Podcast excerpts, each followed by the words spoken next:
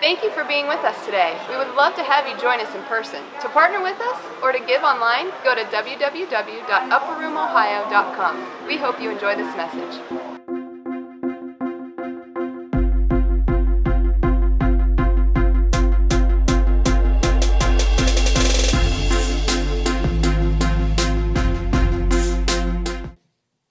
I never take it for granted. It's a huge honor to uh, get the opportunity to speak to the family. Um, I was just thinking about that during worship. I, as I was getting my mic set up, I just started crying. I was like, man, this is such a privilege to be able to, you know, share what's what the Lord's put in my heart with you. So I'm really honored to do that. And super excited. There's a lot on my heart today, so I'm gonna have to like rapid fire. So buckle up, get ready.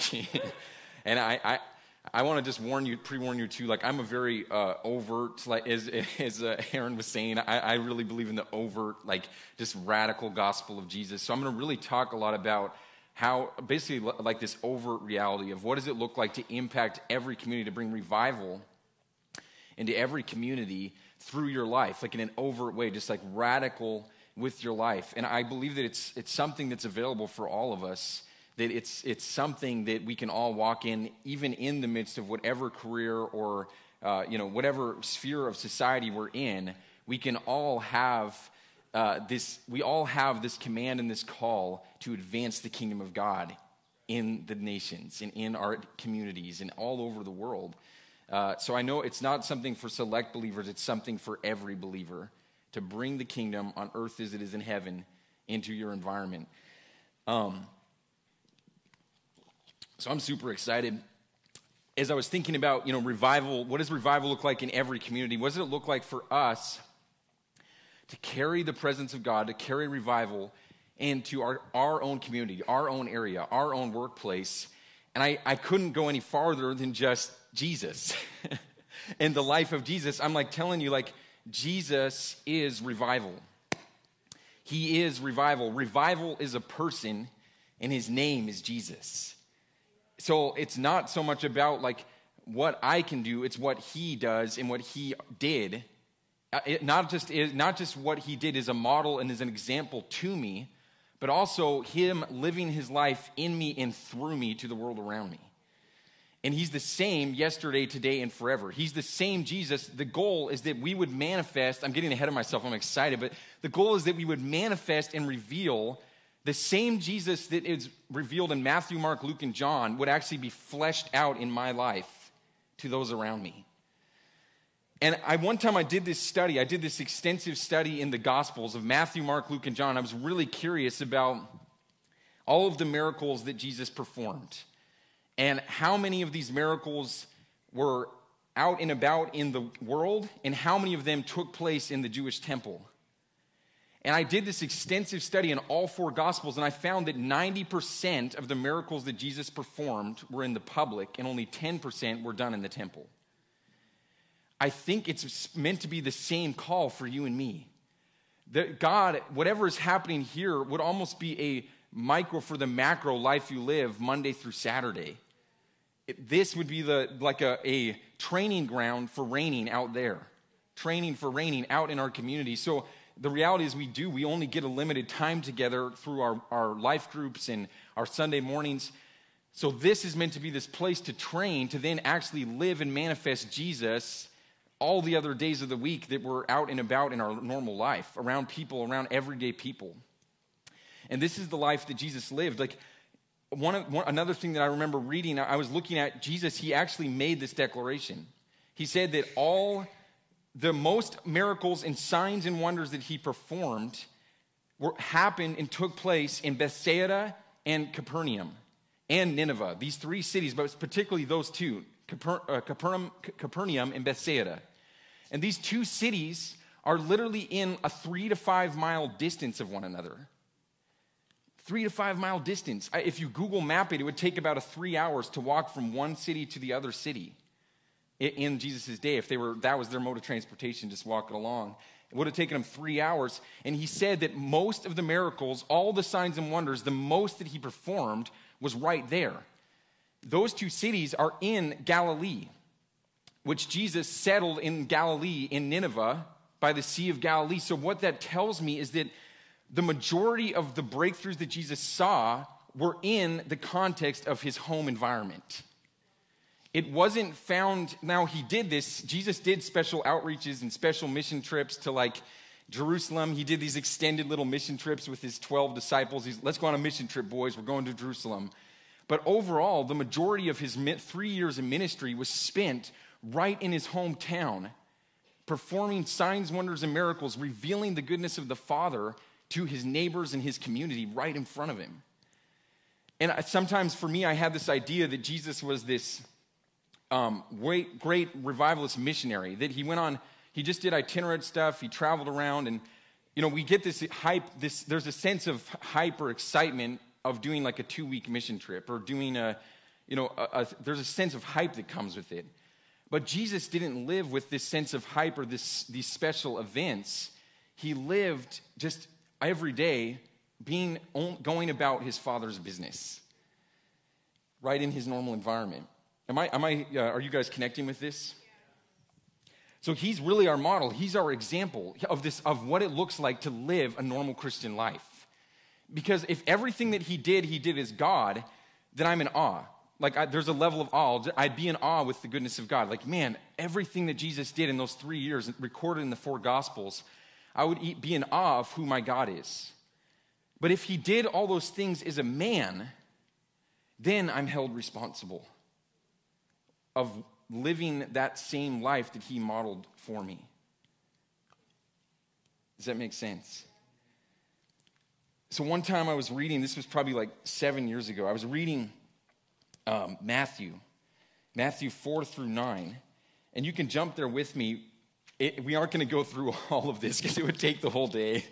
Um, I'm going to paraphrase a lot of it, but I want to read a little bit of passage in Scripture and the end of Matthew 4, and then I'll tie it up and read the end, and I'll summarize bullet points throughout each chapter, and then end with Matthew 9. And this is amazing. One time I was reading this one day, and it's the Sermon on the Mount. It's, you know, all these amazing things that are happening in these, in these five chapters. But one day when I was reading this, I suddenly realized as I started to look at the ge- geography and literally just look at the actual map of that area that he was ministering in, I realized that these five chapters may have actually taken place in 48 hours. And I'm like, what a crazy 48 hours. A lot of us would aspire to see what Jesus saw in 48 hours in a lifetime, and this was just a 48 hour glimpse of the life he lived for three years straight. Wow. And it starts with a, a macro, and then it zooms into a micro, and then it goes back out to a macro. So I'm going to show you this. The macro, he went throughout, this is verse 23, 24, and 25 of chapter 4. And he, this is Jesus, he went throughout all of Galilee, teaching in their synagogues and proclaiming the gospel of the kingdom and healing every disease and every affliction among the people. So his fame spread throughout all of Syria and they brought to him all the sick, those afflicted with various diseases and pains, those oppressed by demons, epileptics, and paralytics, and he healed them. And great, great crowds followed him from Galilee and Decapolis, and from Jerusalem and Judea, and from beyond the Jordan. This is just an intro, a macro intro to the life that Jesus lived for three years. He appears on the scene and starts preaching the gospel of the kingdom of God and everywhere he goes, the sick are brought to him, the oppressed are brought to him. Good news is preached to the poor. And then it, it micros into seeing the crowds, he went up on top of a mountain. And he proceeds to preach one of the greatest sermons that's ever been done in the history of mankind. I mean, the Sermon on the Mount, the Beatitudes, the, the Lord's Prayer, there's so much in there. He preaches this stunning, stunning sermon, chapter 5 through 7. And then this is where chapter 8 begins. Keep in mind, there aren't chapters in the normal Bible. There aren't chapters in the original Bible. Keep, look at this, what it says. And when he came down from the mountain, what mountain? The one he was just on preaching the Sermon on the Mount. And as he comes down from the mountain, and it's more like a big hill, and he's on his way down the mountain, suddenly there's a leper there, and he touches the leper, and the leper's cleansed instantly. And then it says, when he entered Capernaum, verse 5 in chapter 8, Capernaum was at the bottom of the mountain. So you have to keep in mind that he preaches this sermon maybe walks about 30 minutes down a mountain and he enters into a city. This is all happening in one morning. He enters Capernaum, and it says that there's a man, a centurion, a centurion and he comes and he says, My servant is, uh, is paralyzed. He's, he's struggling, and Jesus heals his servant. And then, verse 14, and when Jesus entered Peter's house, you know where Peter's house was? Peter's house was in Capernaum historically. So Jesus, he goes down from the mountain, heals a leper, cleanse, heals a, par- a paralyzed person, enters to Peter's house to get some rest. He's tired. And he gets into his uh, Peter's mother-in-law house, and they see that he sees that Peter's mother-in-law is sick. And he touches her, and the fever instantly leave, leaves her, and she jumps up and starts making them dinner. As they're sitting at the door, they're sitting at the door and they're just looking to rest and they're eating their food. Suddenly, there's this loud cry that's coming out of their door, from their door, out in the streets. And they hear this, this roaring, this chanting Jesus, Jesus, Jesus. And he gets up, he rises from the table and he's like, Man, I just was looking forward to having dinner with my friends, but all right. He opens the door and the whole city, Mark says that the whole city gathered at the door.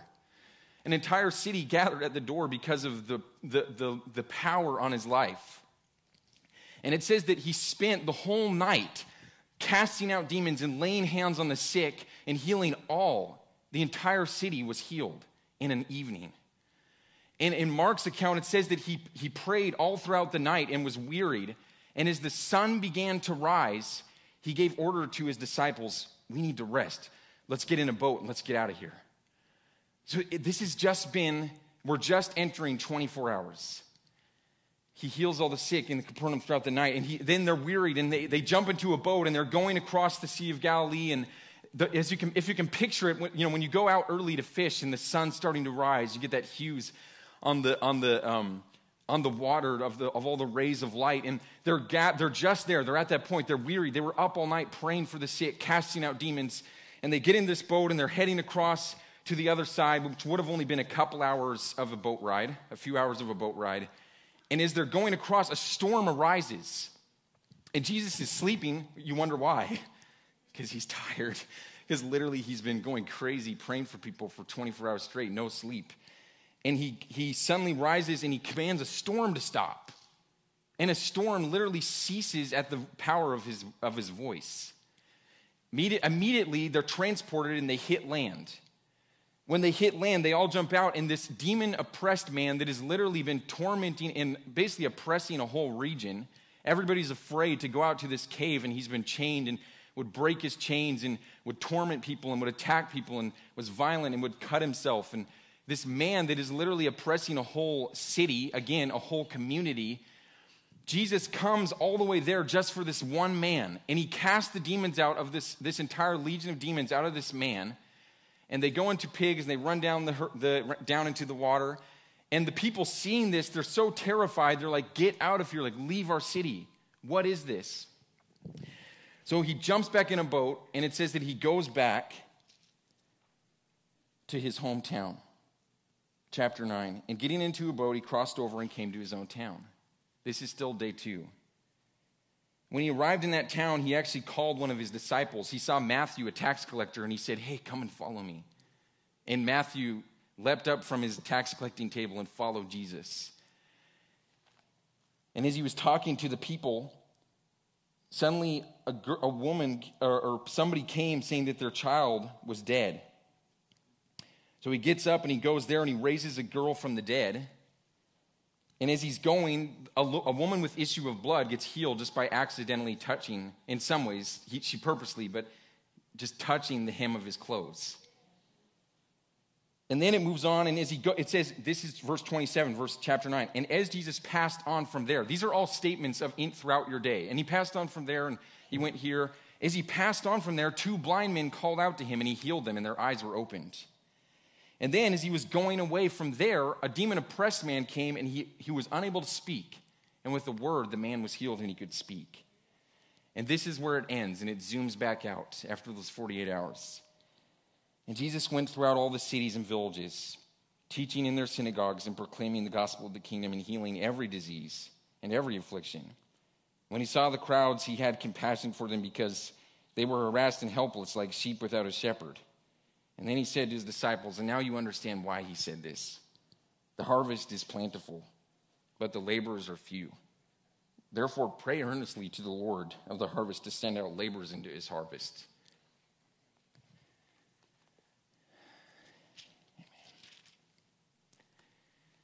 You see that in 48 hours, all the stuff that Jesus did? Oh my gosh. Does it feel overwhelming? Does it, does it feel impossible? Because the reality is that this is actually what we're called to do.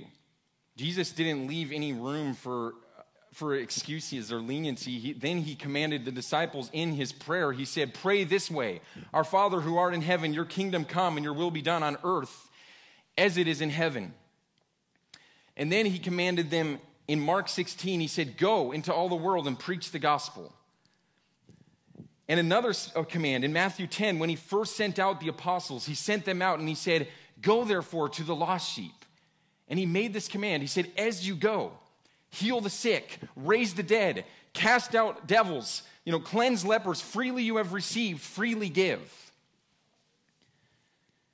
So, this is our command. Like, this is literally the call for us as disciples. He gave the same command. He said, See the life that I'm living. Now you live it too. I am your model and your example. Live this life. Expand the kingdom of God.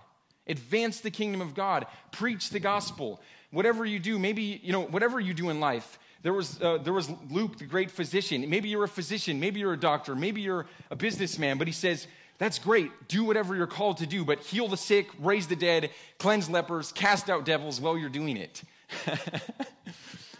it's, that's the, this is the command. This is the call. We're called to represent this Jesus to the world. This same Jesus, we're called to represent him. We're called to model him. The great commission means that we are to continue the mission. The, same, the mission hasn't changed. The same mission that he walked in, we're to continue. It's, and it could sound really overwhelming.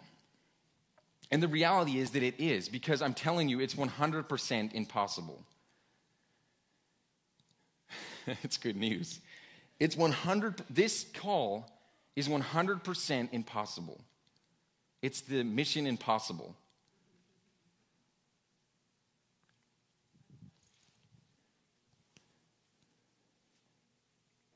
So the thought that I'm having is like, how can we live this call? If it's impossible, how in the world can we live that same call? Jesus said that we would do greater works than he did.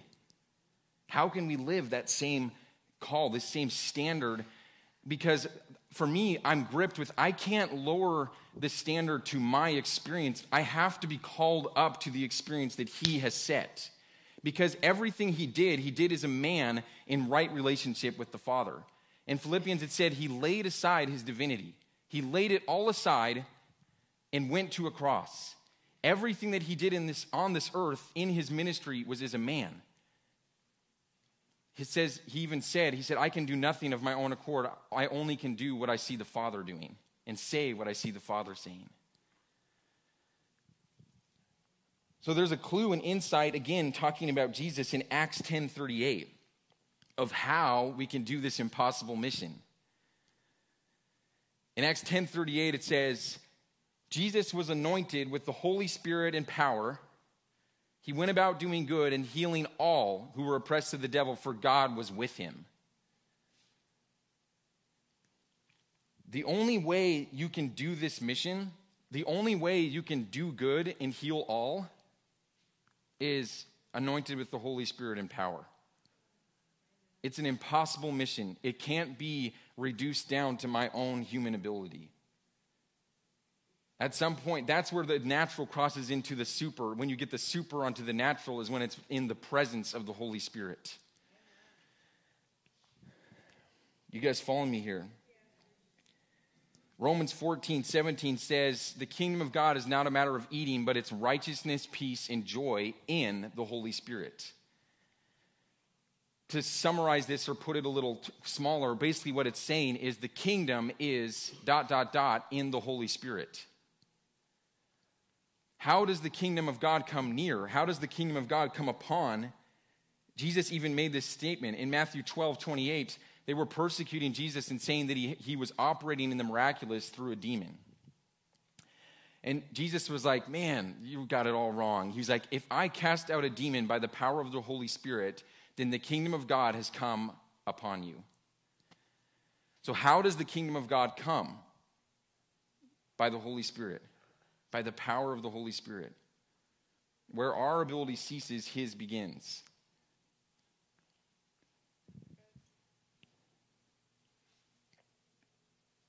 I remember this one time when I was like 17 years old.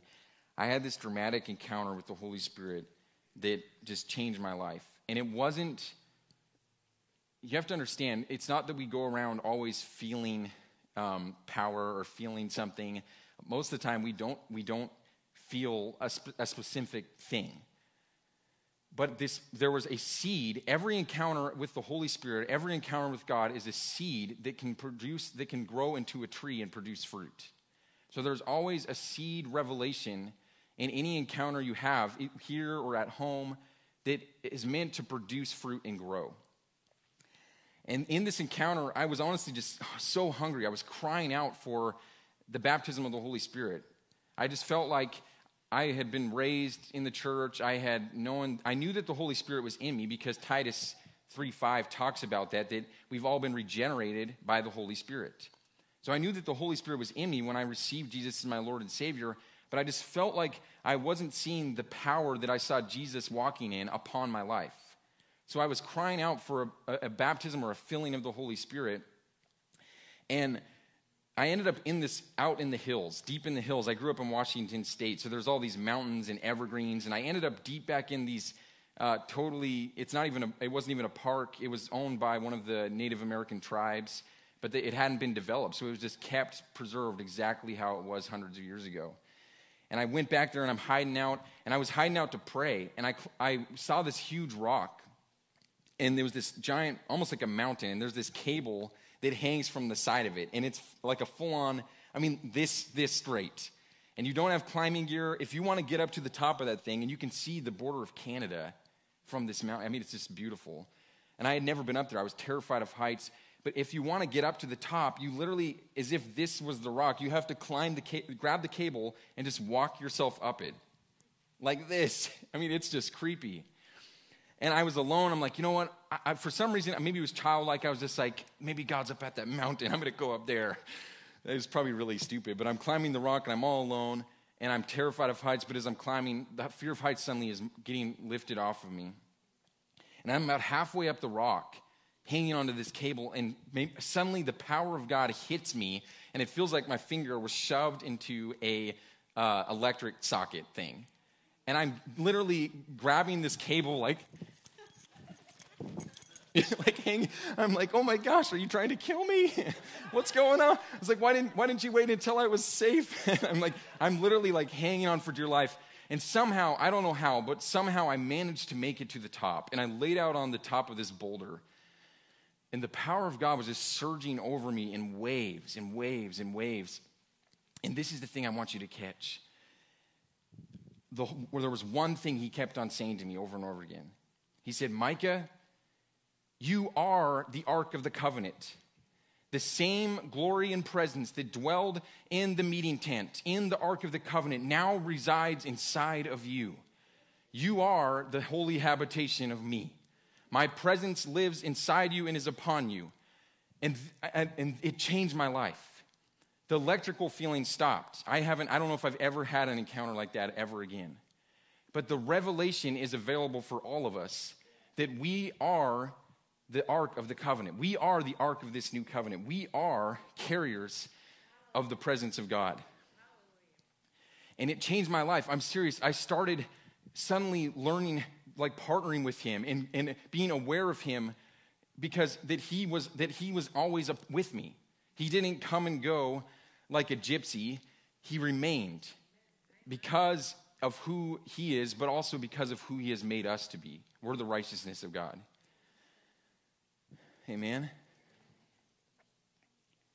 His presence is what makes the impossible possible. How could we expect to do what Jesus did if we don't have what Jesus had? I'm just saying. In John 1:32,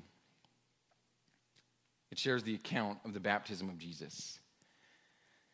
And Jesus is, you know, goes to meet be with John, to be submerged in water, just in, to do it in all righteousness, to, to, to fulfill all righteousness. And as he's baptized, he comes out of the water. And John said that he saw, he said it, he saw this. He saw the clouds part and the Holy Spirit descend in the form of a dove. And he said that it remained on.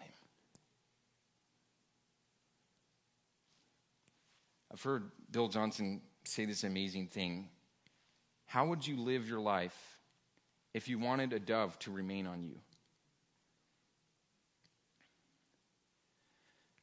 A lot of people say cautiously, carefully, but that's not really true because that would be like legalism or that would, that would lead to perfectionism. How, do we, how would we walk if we wanted the dove to remain on our shoulder? We would walk every step with the dove in mind. Every step I make, I would make aware of the dove. Because the Bible says, like, don't quench and don't grieve the Holy Spirit. We, we, we grieve him when we do what's wrong, and we quench him when we don't do what's right. And I, I'm like convicted because I, I noticed I may be really skilled in evangelism. I may be really skilled at certain things because I've just basically been doing it a lot. I'm not even, it's just that I put hours and hours and hours and hours of praying for people out in public. But like I suddenly have been realizing the last few months, I feel like a novice and a baby when it comes to actually learning how to host the presence. And at the end of the day, Jesus even said, Depart from me. You know, you did all these miracles, but depart from me, I never knew you the primary call for each and every one of us isn't actually the kingdom come, will be done. It isn't actually preach the gospel. Our primary call is to host the presence, to host the dove. Awareness.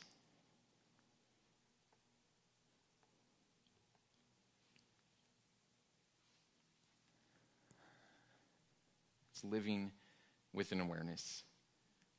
And, and like I, I, thought it was interesting because I don't think Nicole knew what I was speaking on today, but what she was talking about. Let us, you know, let's pray for one another that we're more hungry and that we're more aware of His presence.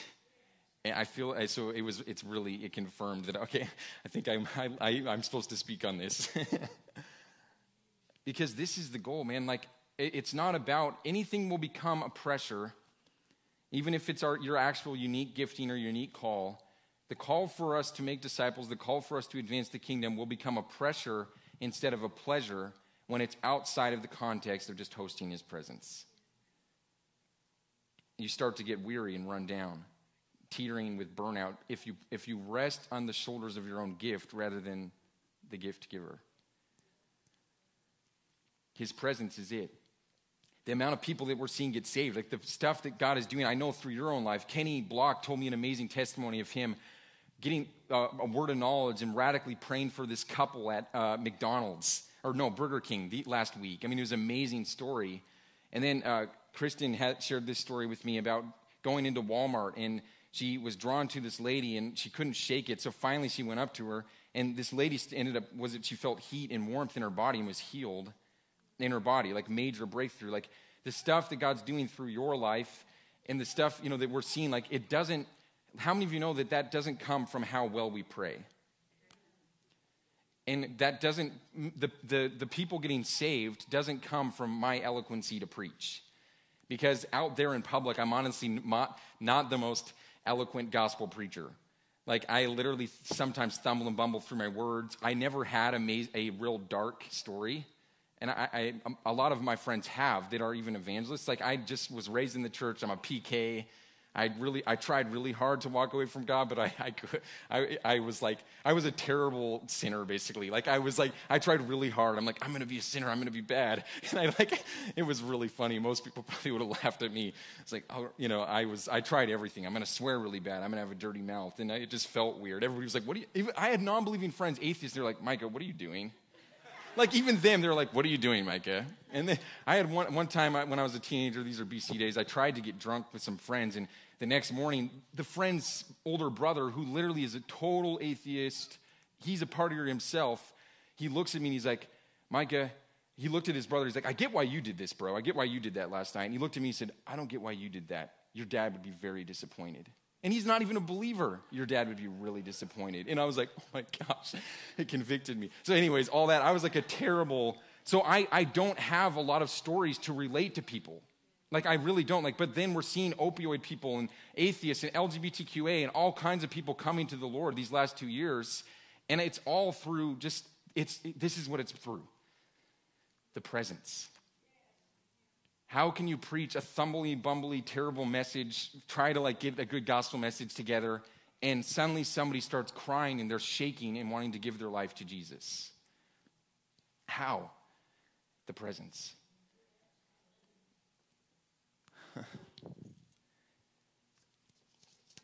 Is this helping you guys? See, we could go after 20 things I could go after being evangel. I, this, I've done this. I, I feel like the Lord was just recalibrating my heart because you get really comfortable. And, I, it, and I, I didn't realize it's actually a form of pride. Pride is basically dependency upon yourself and not on the, not on the dove. And I realized, like, uh, just this year, January, I suddenly realized, like, man, I, I've gotten really comfortable. I started to think that I was really good at it. And you know what's funny is the breakthrough stopped happening in January, I, I, I like, I wasn't seeing any breakthrough in this area because I, I live a life that I want, I feel indebted and responsible for breakthrough. The world, I owe the world that. And I, and I've, it, it, I realized it was just, I got my eyes off of him and onto all the stuff. And we can gaze at a lot of things. I could gaze and go after 20 things, you know, evangelism, prayer, the word, worship, you know, and we're juggling all this stuff that we think makes up the Christian life. And before we know it, as we're pursuing and going after these 20 things, we've lost the one thing. But if we set our life on pursuing the one thing, we'll have everything.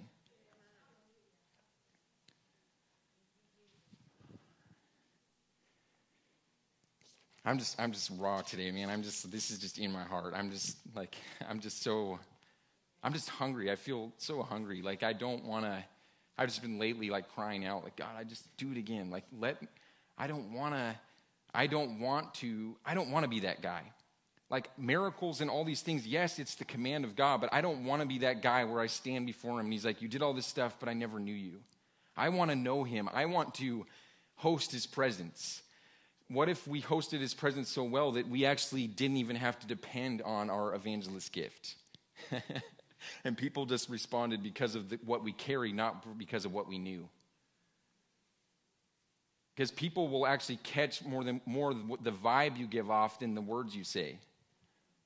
And that's the difference between that's what makes a difference of presence versus just evangelical. Like I, we could do all the right stuff and be evangelical, be evangelistic, but it won't have any power. It'll just be like a track or just be like you know words unless it has the presence.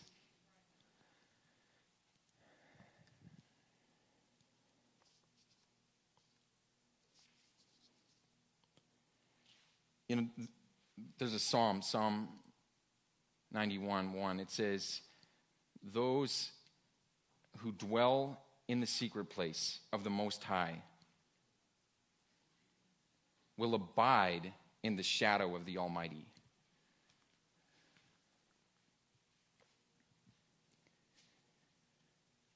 Remember where like Peter would walk around and people would be healed by his shadow? I'm thinking it's because he was dwelling in the secret place. So then he was overshadowed by the shadow of the Most High. So then his shadow became his sh- God's shadow, or God's shadow became his shadow. What would, what would it look like for when we walk in a room? It's no longer our presence that enters the room, it's His presence that enters the room. Because if people just get me, they honestly won't get much. Like, I, am not trying, it's not a belittling thing. Like, I know I'm a son of God, I know I'm loved, and I know I'm an amazing person. You should get to know me. I'm just saying, like, I, it's, not a, it's not a worth thing. I'm just saying, like, we're all amazing people, we're valuable, but at the end of the day, even at our best, we aren't what the world is crying out for. The world isn't crying out to have an encounter with Micah. The world's crying out to have an encounter with Jesus.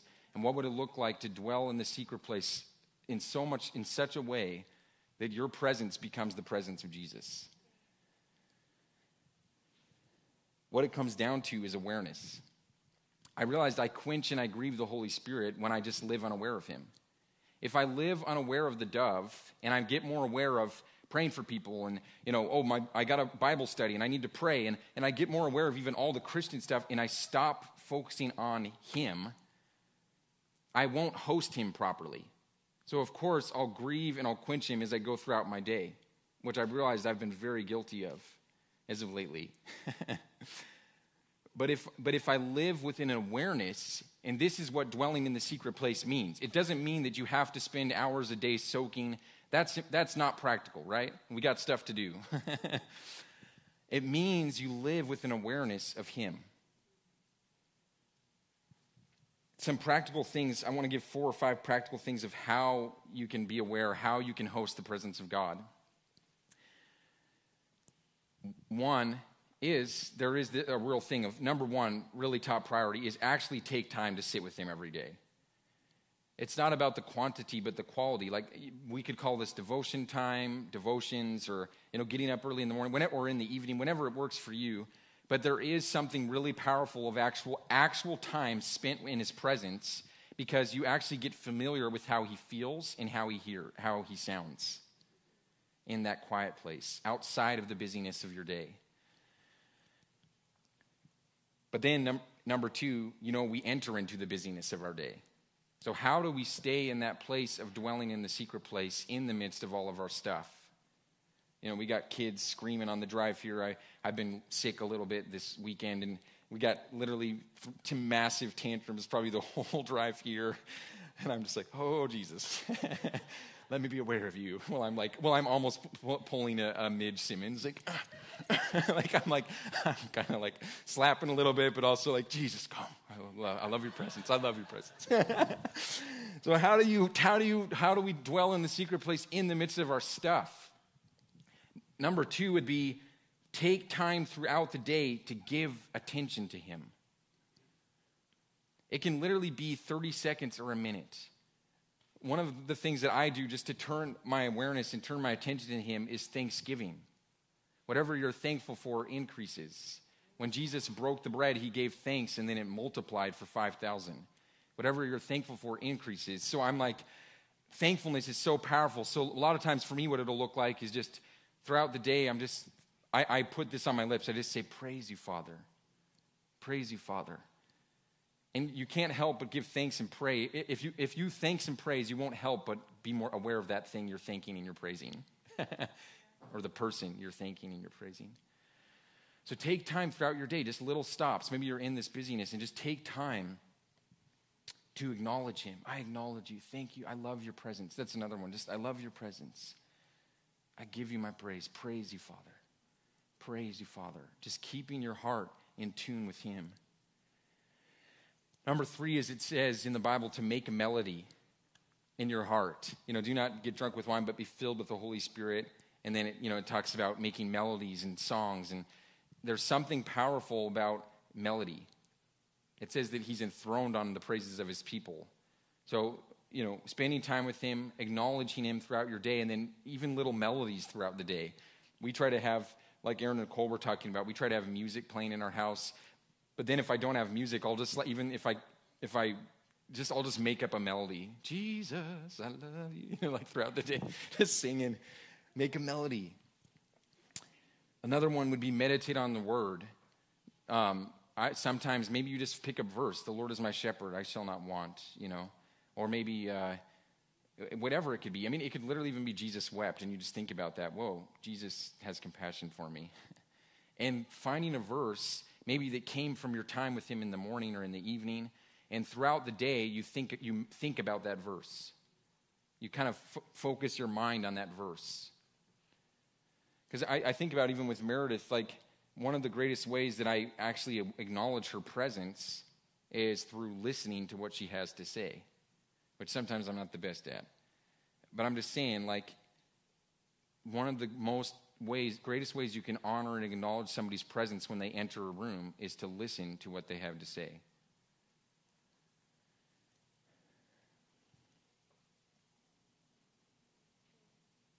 The last thing I would say is honor. Not just honoring when you feel him or when you hear him. You know, almost stopping in your tracks for a minute. If you feel something or you hear him, just to allow that moment to, to give a little time, you know? It could literally be one minute, but that would, I mean, but also honoring what you see on other people's lives. Honoring the presence or the breakthrough you see on other people's lives and not letting it lead you to jealousy or competition, but actually celebration. You celebrate the grace and the presence on somebody else's life.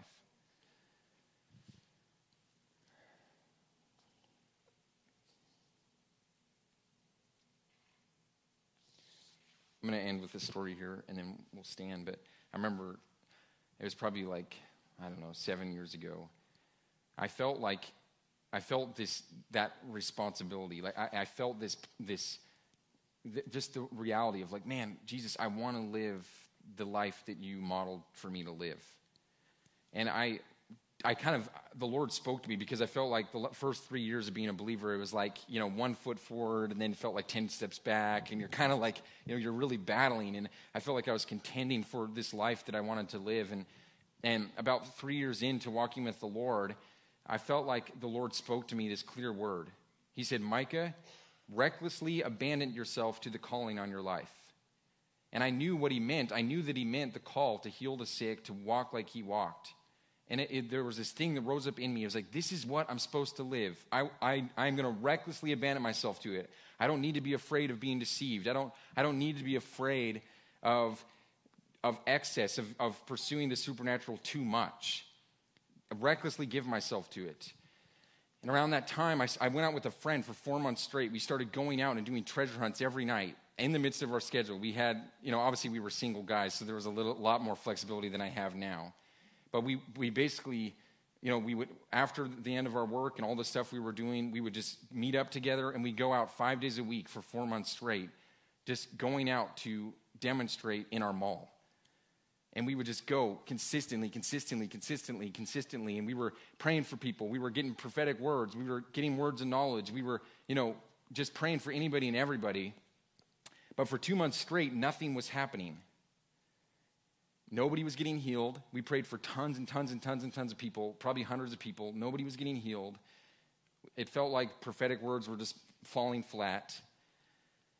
And I got so frustrated. I said, What is the difference? Why? Why is nothing happening? Why aren't people actually getting healed? Why isn't anything working? And it drove me to this hunger. It drove me to YouTube. And I started watching all these YouTube videos of Bill Johnson and people like Heidi Baker and all these different ones where I saw that they had what I was longing for. And as I watched their videos, every single one of them had the same answer to, what, to bearing fruit in the miraculous. You know what it was? Hosting the presence. And my attitude shifted. I remember the day where suddenly my attitude shifted, and I was like, I don't want miracles. I, am not going to just focus on miracles. I'm not going to focus on prophesying over people, encouraging people. I'm just going to gaze at you. And then it shifted. We, we would pull into the parking lot of the mall and just spend two minutes, like I'm telling you, just being aware, just turning our attention to Him. Rather than being in a rush to jump out of the car and just do evangelism, we shifted to let's just, let's just acknowledge Him. And, and we would sit in there just for a couple minutes until we actually felt aware of His presence. And then from that place, we started going into the malls. And I'm telling you, stuff started happening. People started falling out and getting slain in the spirit in the mall. People started getting healed. People started getting encouraged and people started encountering Jesus, and it was through the presence. Amen? Would you guys stand with me?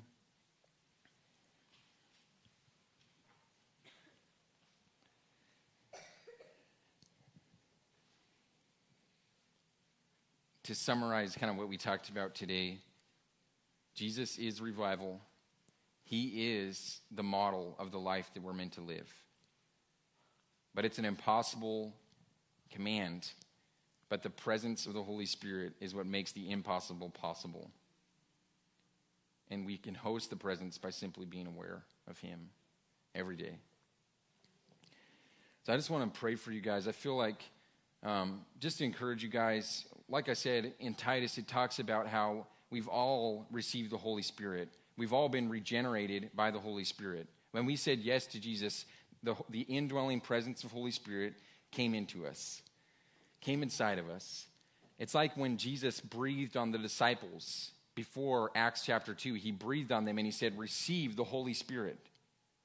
But then in Acts chapter 2, he said, Wait in Jerusalem until you receive power from the Holy Spirit.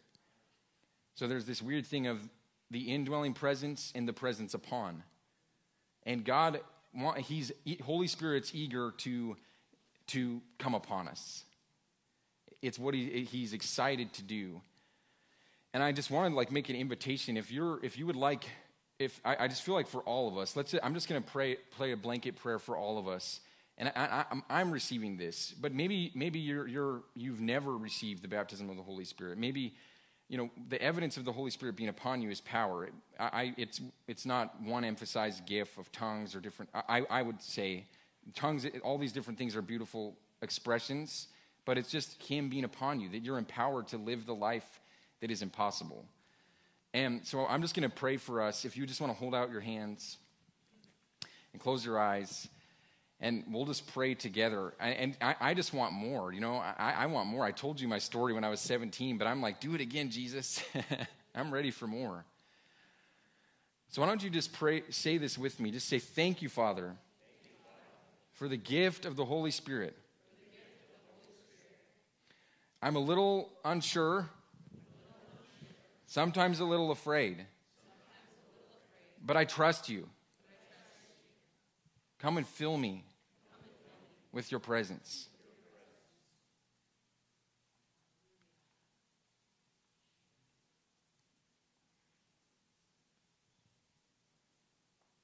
So, right now, Father, I just ask you just to fill my friends. Fill us, God, with your presence. Holy Spirit, just come and baptize us in your Spirit. Come and baptize us in yourself.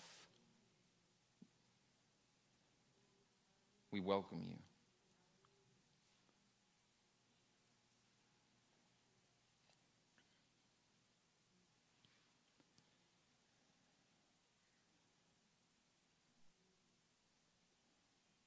Praise you, Father. I'm, gonna, I'm not going to spend too much time on this, but I feel like some of you, you, I feel like you're feeling something right now. And maybe it's something you've never felt before.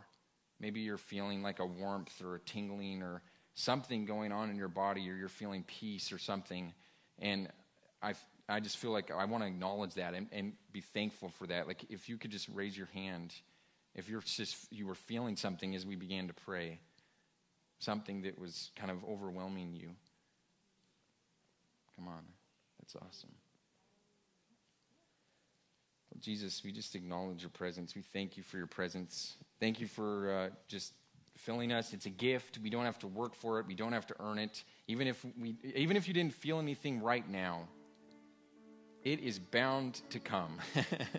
I feel like God just painted a target on you, and He's like, "I love you. I'm pursuing you. I'm going to overwhelm you with my love. I'm going to overwhelm you with my presence, that you'll get to know Him more."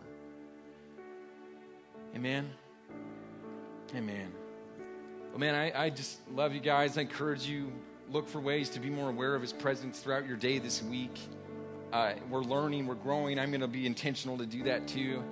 And uh, I just love you guys, really appreciate you guys, and um, just thankful for all of you. So, you guys have an amazing day. Say, good, say hello to somebody, say hi to somebody, uh, and talk to somebody as you're leaving. Just bless you guys. Bless you guys.